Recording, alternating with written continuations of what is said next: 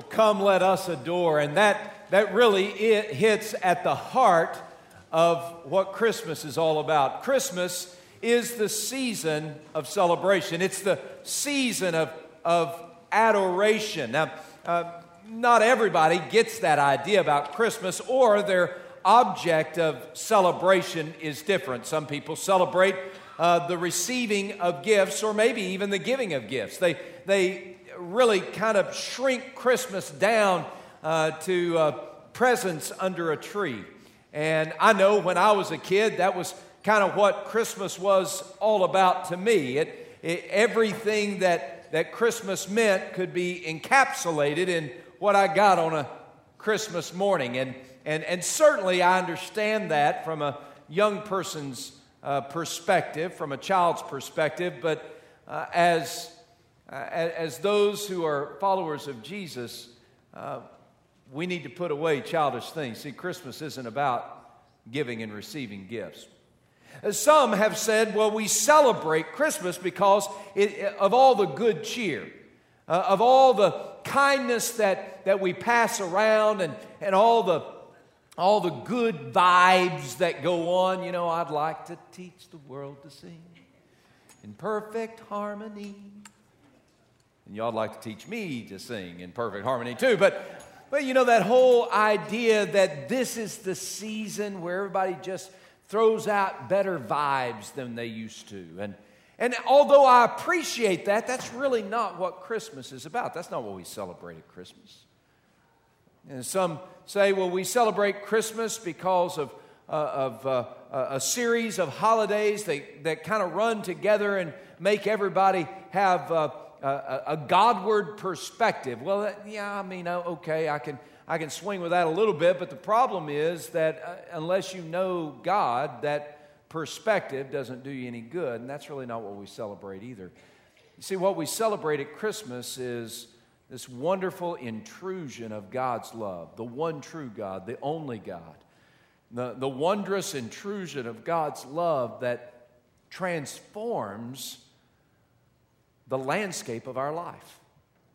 It's, it's the intrusion of God's love. It is love's pure light, according to Silent Night. The, the love's pure light being not just an idea or an emotion or a season, but love's pure light being a person. His name is Jesus. And, and so when we come to Christmas, we come to celebrate Jesus, not, not a song, not a tradition, not a feeling, not an ideology. We come to celebrate Jesus because Jesus truly is the invasion of God's love that will transform the landscape of your life and mine. And, and that's what we celebrate. We come to celebrate the birth of God with us. Now, as we look at, at, at Christmas, we, we hear the different uh, different moments of love's praise erupting uh, on the scene of that first Christmas. You realize before Luke chapter 2, there was no Christmas. You, you realize that. I, I mean, I don't know if you get it. There was no Christmas before 4 BC. Uh, or, you know, that's generally when people think Jesus was actually born, around 4 BC. There was no Christmas before that. There wasn't a holiday that even, that even touched up in, in thought or practice like Christmas. Until 4 BC, there was no celebration of the birth of Christ because that's when Christ was born. But when Jesus was born, all heaven began to sing. We know this because of Luke chapter 2. Uh, that, that Jesus was born, and then the, the, the angel went and met with a bunch of shepherds on the hillside outside Bethlehem.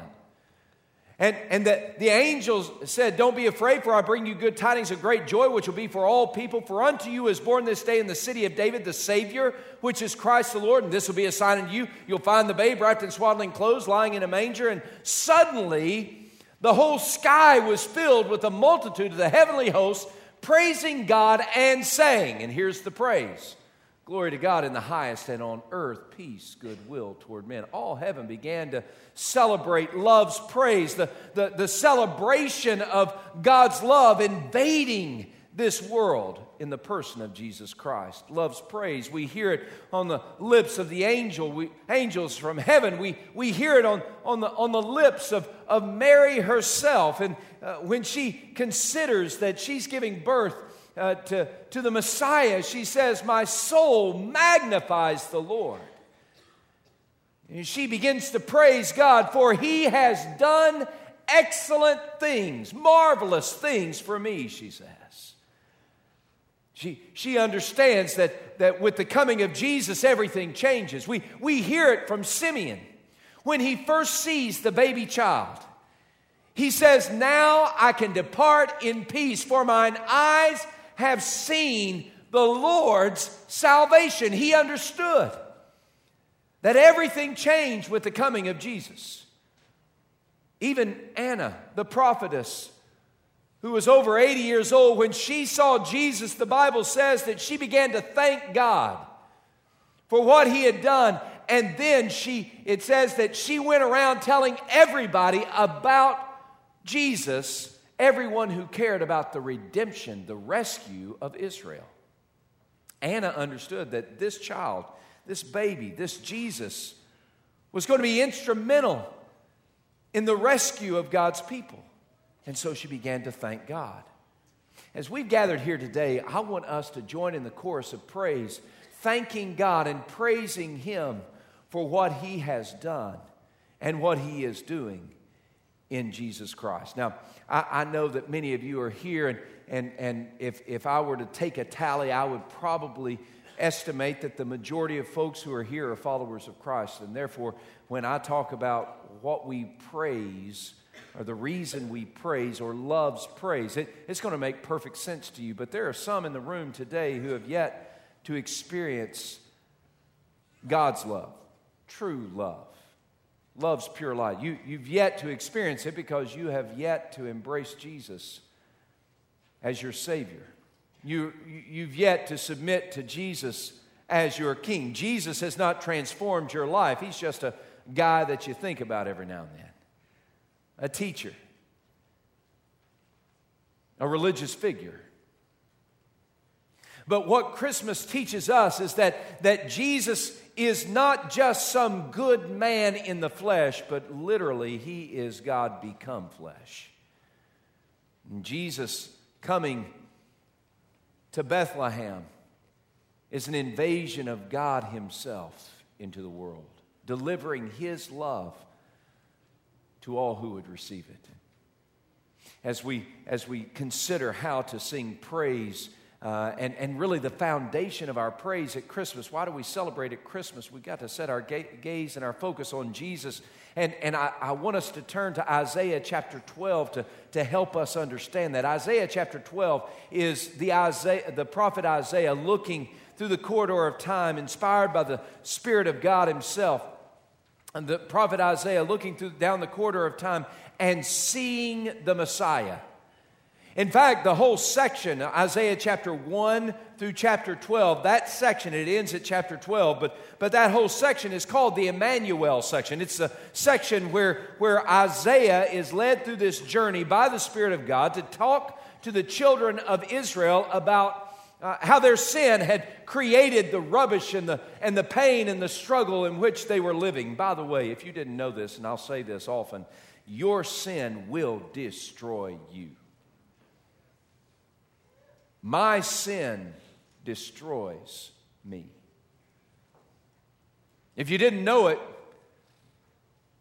a life of disobedience to God leads to the rubble of regret, living in the ash heap of sorrow. That's what the Bible teaches us. That's where the children of Israel were.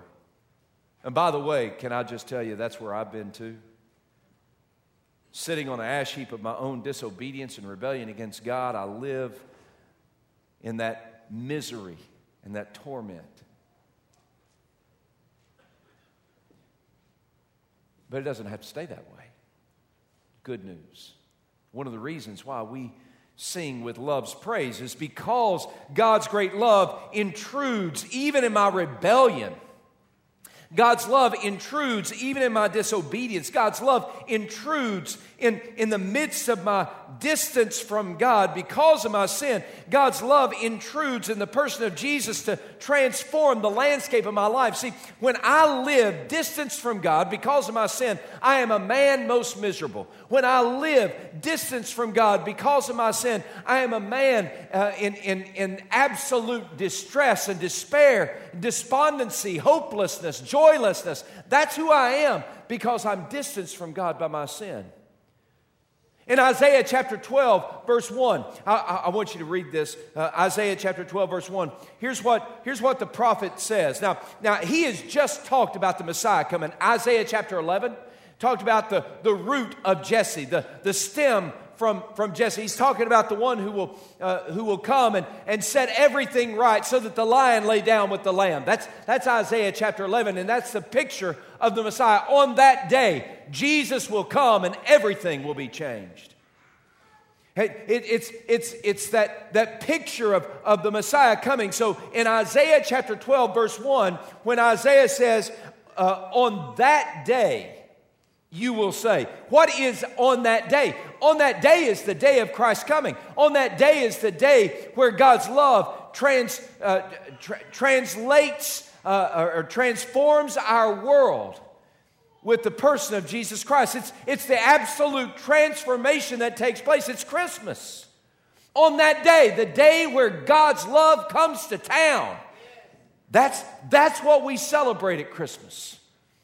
And Isaiah said, On that day, what's going to happen? On that day, you will say, Oh Lord, I will praise you. Though you are angry with me, your anger is turned away and you comfort me. Now, let me ask a question why was the Lord angry? The Lord was angry with Judah because they had rebelled in persistent rebellion against God. What causes God to be angry with me? Is it because I don't put away my dishes? No, that's my wife. The reason she was at 9:30. She's not at 11, so I can. I'm getting a no. I shouldn't do that, right? Okay, all right. I, take that back. Can't take that back. All right, but the, why, why is God angry? God's angry because of our sinfulness. And God is angry because there is sin in your life. You might say, Well, I'm not that bad. Why is God angry with me? All I did was tell a little lie back when. Why is God angry with me? I only, I only, I only took a little piece of bubble gum from the store. I, why is God angry with me? I, I, I only did what everybody else is doing. I, why is God angry with me? I'm not that bad. I'm not as bad as the, the Grinch. I mean, the Grinch was bad. He stole Christmas from the Who's down in Whoville. That's bad. And I say, well, well, if you look at my life, you compare it to the Grinch, I'm not that bad. Look at my life, compare it to, to that person over there. Well, I'm not that bad. And I understand that measurement. It makes us feel better. Because I can always find somebody in my own thinking that's worse than I am. Some of you made a whole life and career as a follower of Jesus doing that very thing. Spending every day, every hour, every moment that you can, instead of looking at your own sinfulness, you look at other people's sin and talk about how bad they are, and you think about how good you are compared to them. By the way, that's, that's just pitiful way of living. But it's the way we do sometimes. But, but the, the measure of our sinfulness is not other people's sinfulness. You realize this, yes? That, that the measure of my sin is not how sinful you are compared to me.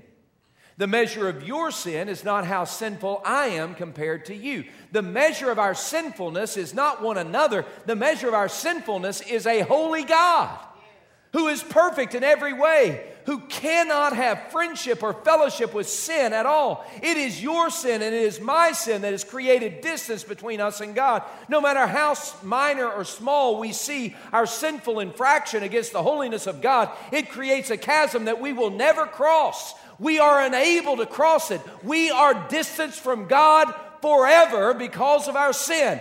But God, who is rich in mercy, because of his great love with which he loved us, even when we were dead in our trespasses, he sent Jesus to rescue us.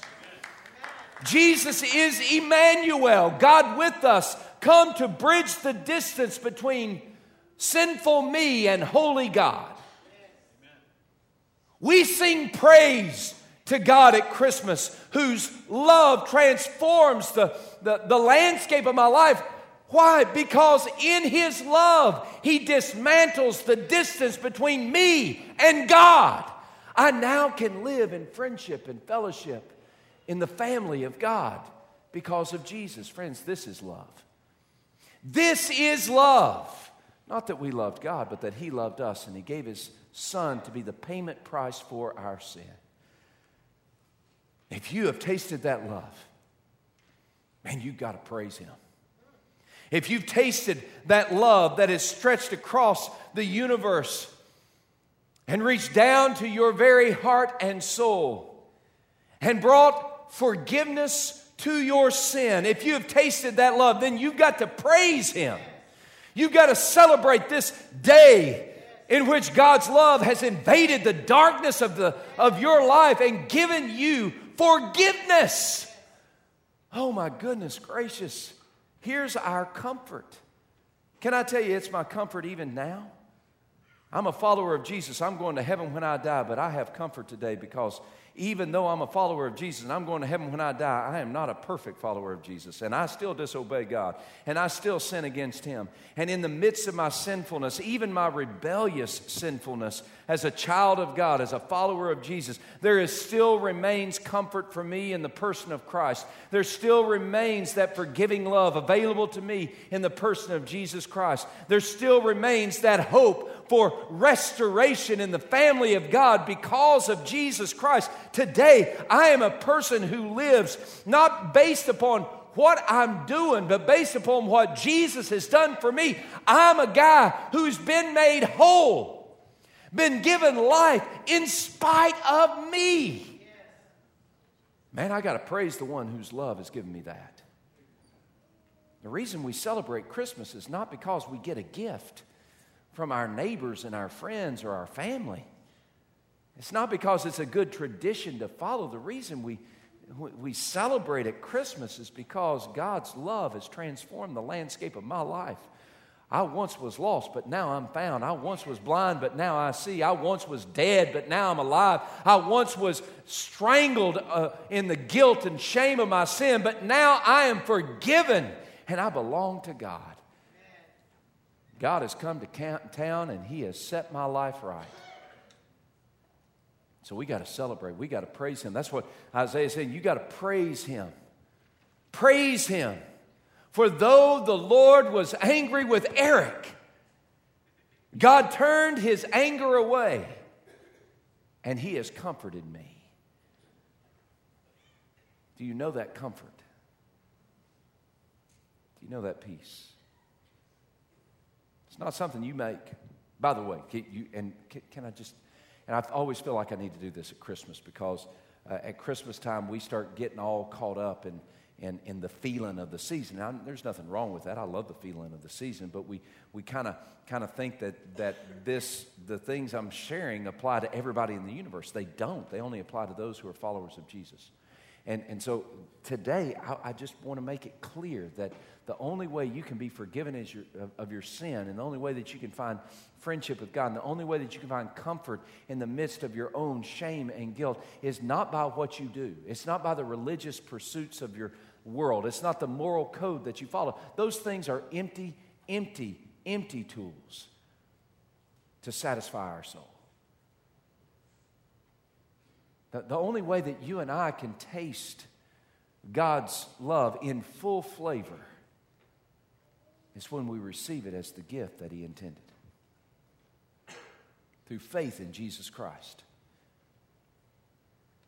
repenting our sin and trusting in Christ alone. That's our only hope.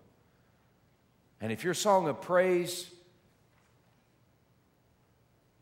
if your song of praise is only about what you've done as a church going folk, then your praise comes up short. if your praise is only about a song that you traditionally sing at Christmas, and that's all it is, just a good feeling that you get, the good vibe of this song, then, then your praise is going to come up short. By the way, you realize that the praise is really not about you or me at all. Your praise, my praise, it's all about the one who has given us life, God Himself.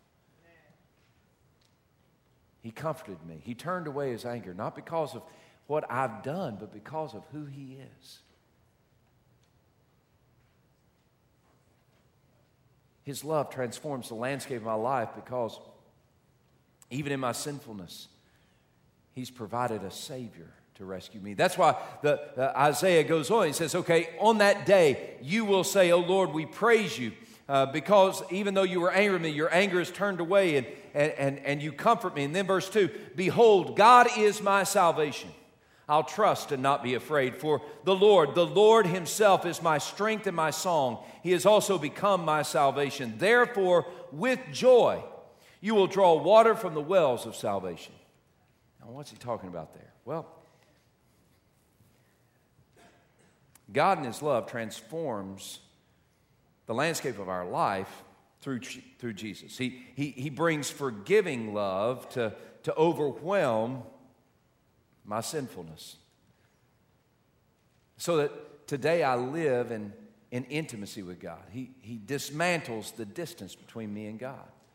But, but secondly, he goes on and he, and, and, and he brings strength to overwhelm my weakness. Now, here's the reality for us, and I want you to hear this. And you are weak, many times helpless, even as a follower of Jesus. I know that flies in the face of, as a man, that, you know, I, I'm, I'm, supposed to know all the answers and have all the solutions and get all the problems solved. Now, I, maybe you don't feel that way, but that's the way I feel. And that's honestly perhaps my biggest spiritual struggle is that sense of pride that says, you know, i I've got to have all the answers. I've got to have all the problems solved. I, I need to know all the all, all the right answers. That's why, uh, that's why I never ask for directions. If I Google how to change a garbage disposal, I'll do it in quiet and in silence and in secret so nobody knows I had to Google how to change a garbage disposal. Um, of course, I'm confessing it now to you all. Um, will y'all not tell any of the other hours, please? And, um, I, that's, that's how, you know, that's the core components of of my DNA. And it's not good, it's, it, it, it, it's, it's, it's bad because what it says is that I'm sufficient in myself to do life. And part of the problem, I think all of us have, is that we mistakenly believe that we are sufficient in and of ourselves to do life and to do it well. That's just, that's hogwash. Wait, y'all know hogwash? I know some of you, not everybody's had a hog in their backyard. I have, but um, hogwash. That, hogwash doesn't smell good, by the way. Have you ever smelled hogwash? Woo, that's bad stuff. Anytime we think that we can manage life in our own sufficiency, in our own strength, in our own ability, we are just buying into the hogwash.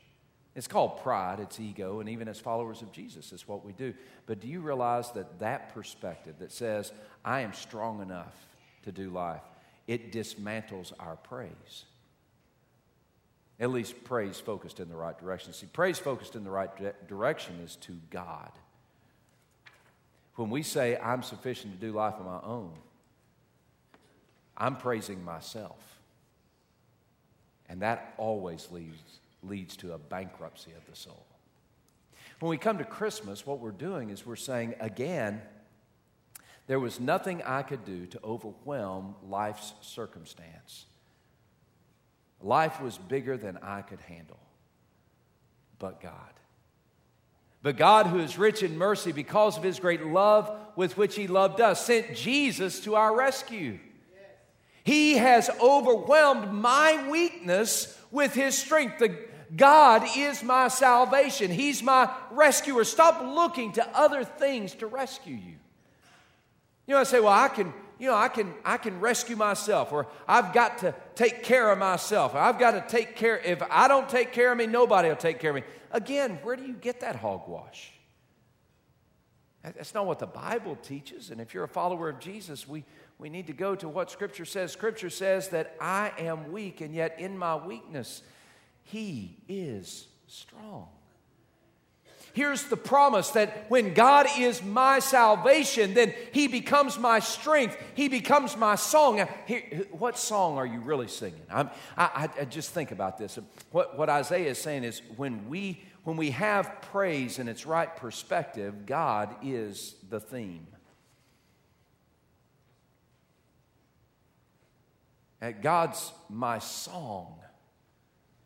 Because he's my deliverer, he's my rescuer, he's the one who's given me life instead of death. He is the one who gives me hope in the midst of my despair. He is the one who satisfies my soul completely. I will trust in the Lord, the Lord himself. I will trust in him and not be afraid. And what happens is when we have our focus, our song is self, or our song is somehow what we can do to rescue us from our bad circumstances, whether it's a job or, or a way of doing uh, specific circumstances in life, we, we begin to say, oh, well, I'm going to, I'm going to find rescue because I take this path, path A.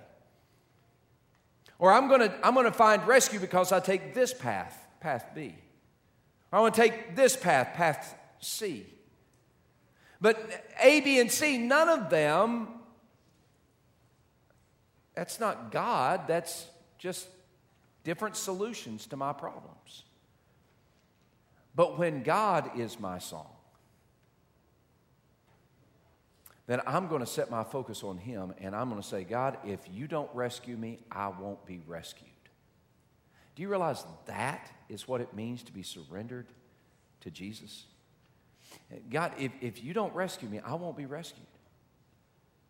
God, if you don't if you don't intervene and interject your love in this circumstance, then I'm hopeless. But God, I trust in you and I won't be afraid. I look at the excellent things that you've already done. Verse 5 I look at the marvelous works of your hand. I see how you have loved me with an everlasting love. And so, God, today I trust you and I won't be afraid. Listen, there is a connection between our praise of God and our fear. The more we praise God, the less we'll fear. The more we praise God, the more faith is bolstered.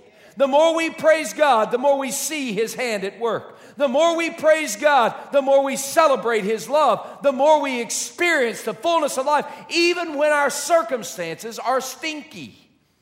And we all have stinky circumstances. All of us do. You've got them, I've got them. All God's children got stinky circumstances. We've all got difficult scenarios in our life. And we don't know how to navigate them. We don't know how to overwhelm them or overcome them. And those are the stinky circumstances that are plaguing you today. And here's my, my challenge for you if God will be your song and the focus of your praise, then as you praise Him for what He has done for you in the person of Jesus Christ, then you will begin to experience a faith that you did not know before. And, in, and, and you will be able to push back the fear that, see, that, that threatens to debilitate you and hamper you. You will experience the fullness of God's presence because God is your song and He is your strength and He has become your salvation. And so you will draw with joy waters from the well of salvation. That, that picture of verse 3 is a picture of us being satisfied by, by God Himself. It's, it's His love that satisfies us. It's, it's not the change of the circumstance, it's the change of the perspective. It's what this faith begins to do in us as we set our praise focused on God. He begins to, he begins to move in our heart and in our mind and our soul, and the icy tentacles of fear that once gripped us so tightly begin to, to, to untangle and un, un, un, un, unhinge from us so that we begin to see our life through the lens not of the boogie men and women that are around us, not of the monsters that confront us. We begin to see our life through the lens of God's powerful love that rescues us and gives us hope. See, the more we praise God for the love that transforms the landscape of our lives, the more we see our lives transformed by His love. The more we begin to experience the joy and the peace and the hope and the comfort that we need in the midst of life. See, I'm not proposing that the bad stuff you're going through is going to disappear. I'm not suggesting that at all. What I'm suggesting is, even in the bad stuff that you're facing, God's love will give you the strength and the courage and the peace and the hope and, yes, the joy in the midst of it. And that is better than life itself. I don't know if y'all like George Bailey. Y'all, y'all know George Bailey? It's a wonderful life. Y'all know George Bailey. Love George Bailey. How about you? If you haven't seen It's a Wonderful Life, let me just kind of give you a snapshot. George Bailey is, a, is the main character, uh, played by Jimmy Stewart. And George Bailey is the main character, and he uh, is, it's a story of him being a selfless guy, sacrificial in every way. He's a guy that had dreams and ambitions to go to college and, and, and travel the world and, and make a bunch of money, and that was his dream and ambition. But from the very beginning, even as an older brother, rescuing his younger brother Harry from, from, uh, from falling through ice and drowning, uh, uh, George gave himself sacrificially and selflessly. He sacrificed his college so that Harry, his younger brother, could go to college. He, he, he sacrificed his future by building a future at the, at the Bailey Savings and Loan and, and he spent his fortunes, his life fortunes, not on a honeymoon with his beautiful bride traveling the world, but he spent his fortune bailing the bank out, the savings and loan, out of trouble when the Great Depression hit. George Bailey was a guy who invested in the lives of others and was known to to sacrifice something for himself, even for his family, in order to bless those around him. But if you know the story, you know that things became um, unhinged. Right around Christmas, one Christmas, his Uncle Billy, who was supposed to make deposits that day, lost $8,000 of the savings and loan money. He lost that $8,000 and it put George in a fix and a mess. So, so much so that uh, the bank examiner had been, uh, uh been by the, the savings and loan, and, and George knew that if the 8000 was missing, that George would get the blame and that he would take the blame for mismanagement of funds. And, and, and after a while, there would be actually a, a, a, a, a warrant for his arrest for embezzlement. And that's the situation George found himself in. And, and, and up to this point, he had been able to overcome those circumstances uh, with a positive attitude and a selfless heart. And, and, and yet, this time, he became unhinged. His life was unwound before him. He, he looked at, at, at everything he had and he couldn't see anything good about it. Not his wife, not his four children, not the investment he had made in people in Bedford Falls. He only saw his failures and the troubles that he was facing. And so he, he, he, he, he went crazy. If, if you've watched the movie recently, you, you've seen it. He, he goes crazy. He, he goes crazy. He, he, he goes crazy to his children. He goes crazy to his wife. He creates havoc in his home, and then he runs out and he goes to Martini's, the bar. And, and, and as he sits there over a double shot of bourbon, he begins to pray a prayer asking for rescue, hoping to be relieved from the stress and the pain of his circumstances. George has that sinking feeling that he's more valuable dead than he is alive. And when no immediate answer comes to his prayer for relief, he goes to a bridge in the middle of a snowy blizzard and he thinks, It'd be better if I just die. But God sent an angel at just the right moment. Not much of an angel, it's kind of a second class angel. His name's Clarence, doesn't even have his wings. But Clarence was on a mission to help change, transform George's perspective in life. And so, if you know the story, you know how it goes through the, the, the course. From that point forward, uh, Clarence uh, makes George's experience as if George had never been born. And so, Harry, his brother, died at the age of eight or nine because George was not there to rescue Harry from falling through the ice. Bedford Falls is no longer the Bedford Falls, now it's Potterville because the savings and loan, led by George Bailey, wasn't there to help people in need, and the community itself began to fall apart. His mother wasn't living in a nice home, his mother was a hard hearted landlord to a rooming house. Because George had never been born, neither had his children.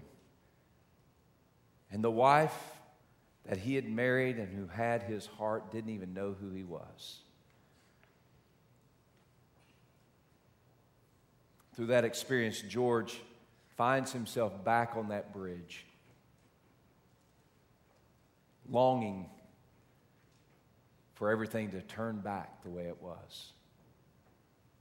He realized that the life that he had was better than he thought and that he had made a difference. And so Clarence turned everything back the way it should be, and there was George, his lip was split because he had insulted a teacher, and her husband came and punched him in the nose, and uh, punched him in the mouth, and, and, and, and, and his, his car was wrecked in a tree, and the snow was falling. Uh, his circumstances didn't change, but he had changed the landscape of his life, the very being in which he lived, that, that had changed. He began to see things from a different perspective. His circumstances hadn't changed. As he runs through the streets of Bedford Falls toward home, and as he bursts through his home, and, and as he's smiling and singing and celebrating, there waiting for him, uh, the sheriff going to arrest him, the bank examiner going to bring charges. His circumstances hadn't changed, but he's filled with joy. He runs up the steps and he hugs his children. His wife comes in and he hugs her. He is so filled with joy, not because his circumstances had altered one bit, but because his perspective had been transformed. The prophet Isaiah was speaking to us as he was speaking to the people of Judah. And your circumstances may be in the pits. But what leads us to celebrate is not necessarily the turnaround of our circumstances. It's not necessarily the, the changing of the landscape of, of our circumstances, good or bad. What gives us perspective, what gives us hope, what causes us to celebrate is that the God of love is with us, walking with us, journeying with us, strengthening us, comforting us. He is the one in whom we can trust. And when we walk with Him, we walk in victory no matter what our circumstances are. And so today, my prayer for us is that we would live with the hopeful anticipation of God's excellent work, that His love might overwhelm us today. And we might live in the grip of that love and praise Him. And we would celebrate the love of God, love's pure light that has come to us at Christmas. His name is Jesus. And as we celebrate Him, as we praise Him, then He will strengthen our faith and He'll give us strength in the face of whatever comes our way. Would you bow your heads, please? My question to us this morning is first of all, do you know Jesus? See, apart from Jesus, apart from Jesus, you have no life, no forgiveness of sin no peace, and no joy. But because of Jesus, when you by faith trust Him as the forgiver of your sin and the opening that you need to experience the full measure of life, when you trust in Jesus as your only hope for rescue, then everything changes. And maybe today there are some in this room who have yet to choose Christ. And if that's you, I invite you in a few moments when we stand and sing praise together to come to one of the pastors here at the front. And we'd love to share with you how that you can be rescued by God's grace and His love transform your heart and soul today. If you're a follower of Christ, my question to you is what or who is your song?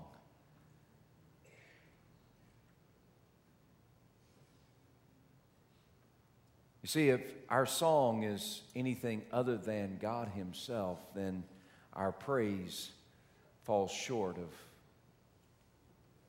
what God deserves. His love is so enormous and so magnificent. He deserves the full measure of our praise, but He must be our song. He must be our everything, the theme of our heart and our life. So today, as a follower of Jesus, is God your song? If He is, then He is your rescuer. And as you focus on Him for rescue, and as you set your heart on Him, and the tenderness of His touch begins to swirl around your spirit, I pray that you would find strength and hope and peace and joy today. So, Father, as we gather here in this place at this time to worship you, I pray, O oh God, that you in this moment would lead us to praise you for the love that you've given us in Christ that transforms the landscape of our life. And may we trust you today and praise you. And may we praise you and increase in our trust for you so that we need not be afraid. Now be glorified as we worship you. Receive love's praise from the hearts of those who give it today. And it's in the name of Jesus we pray.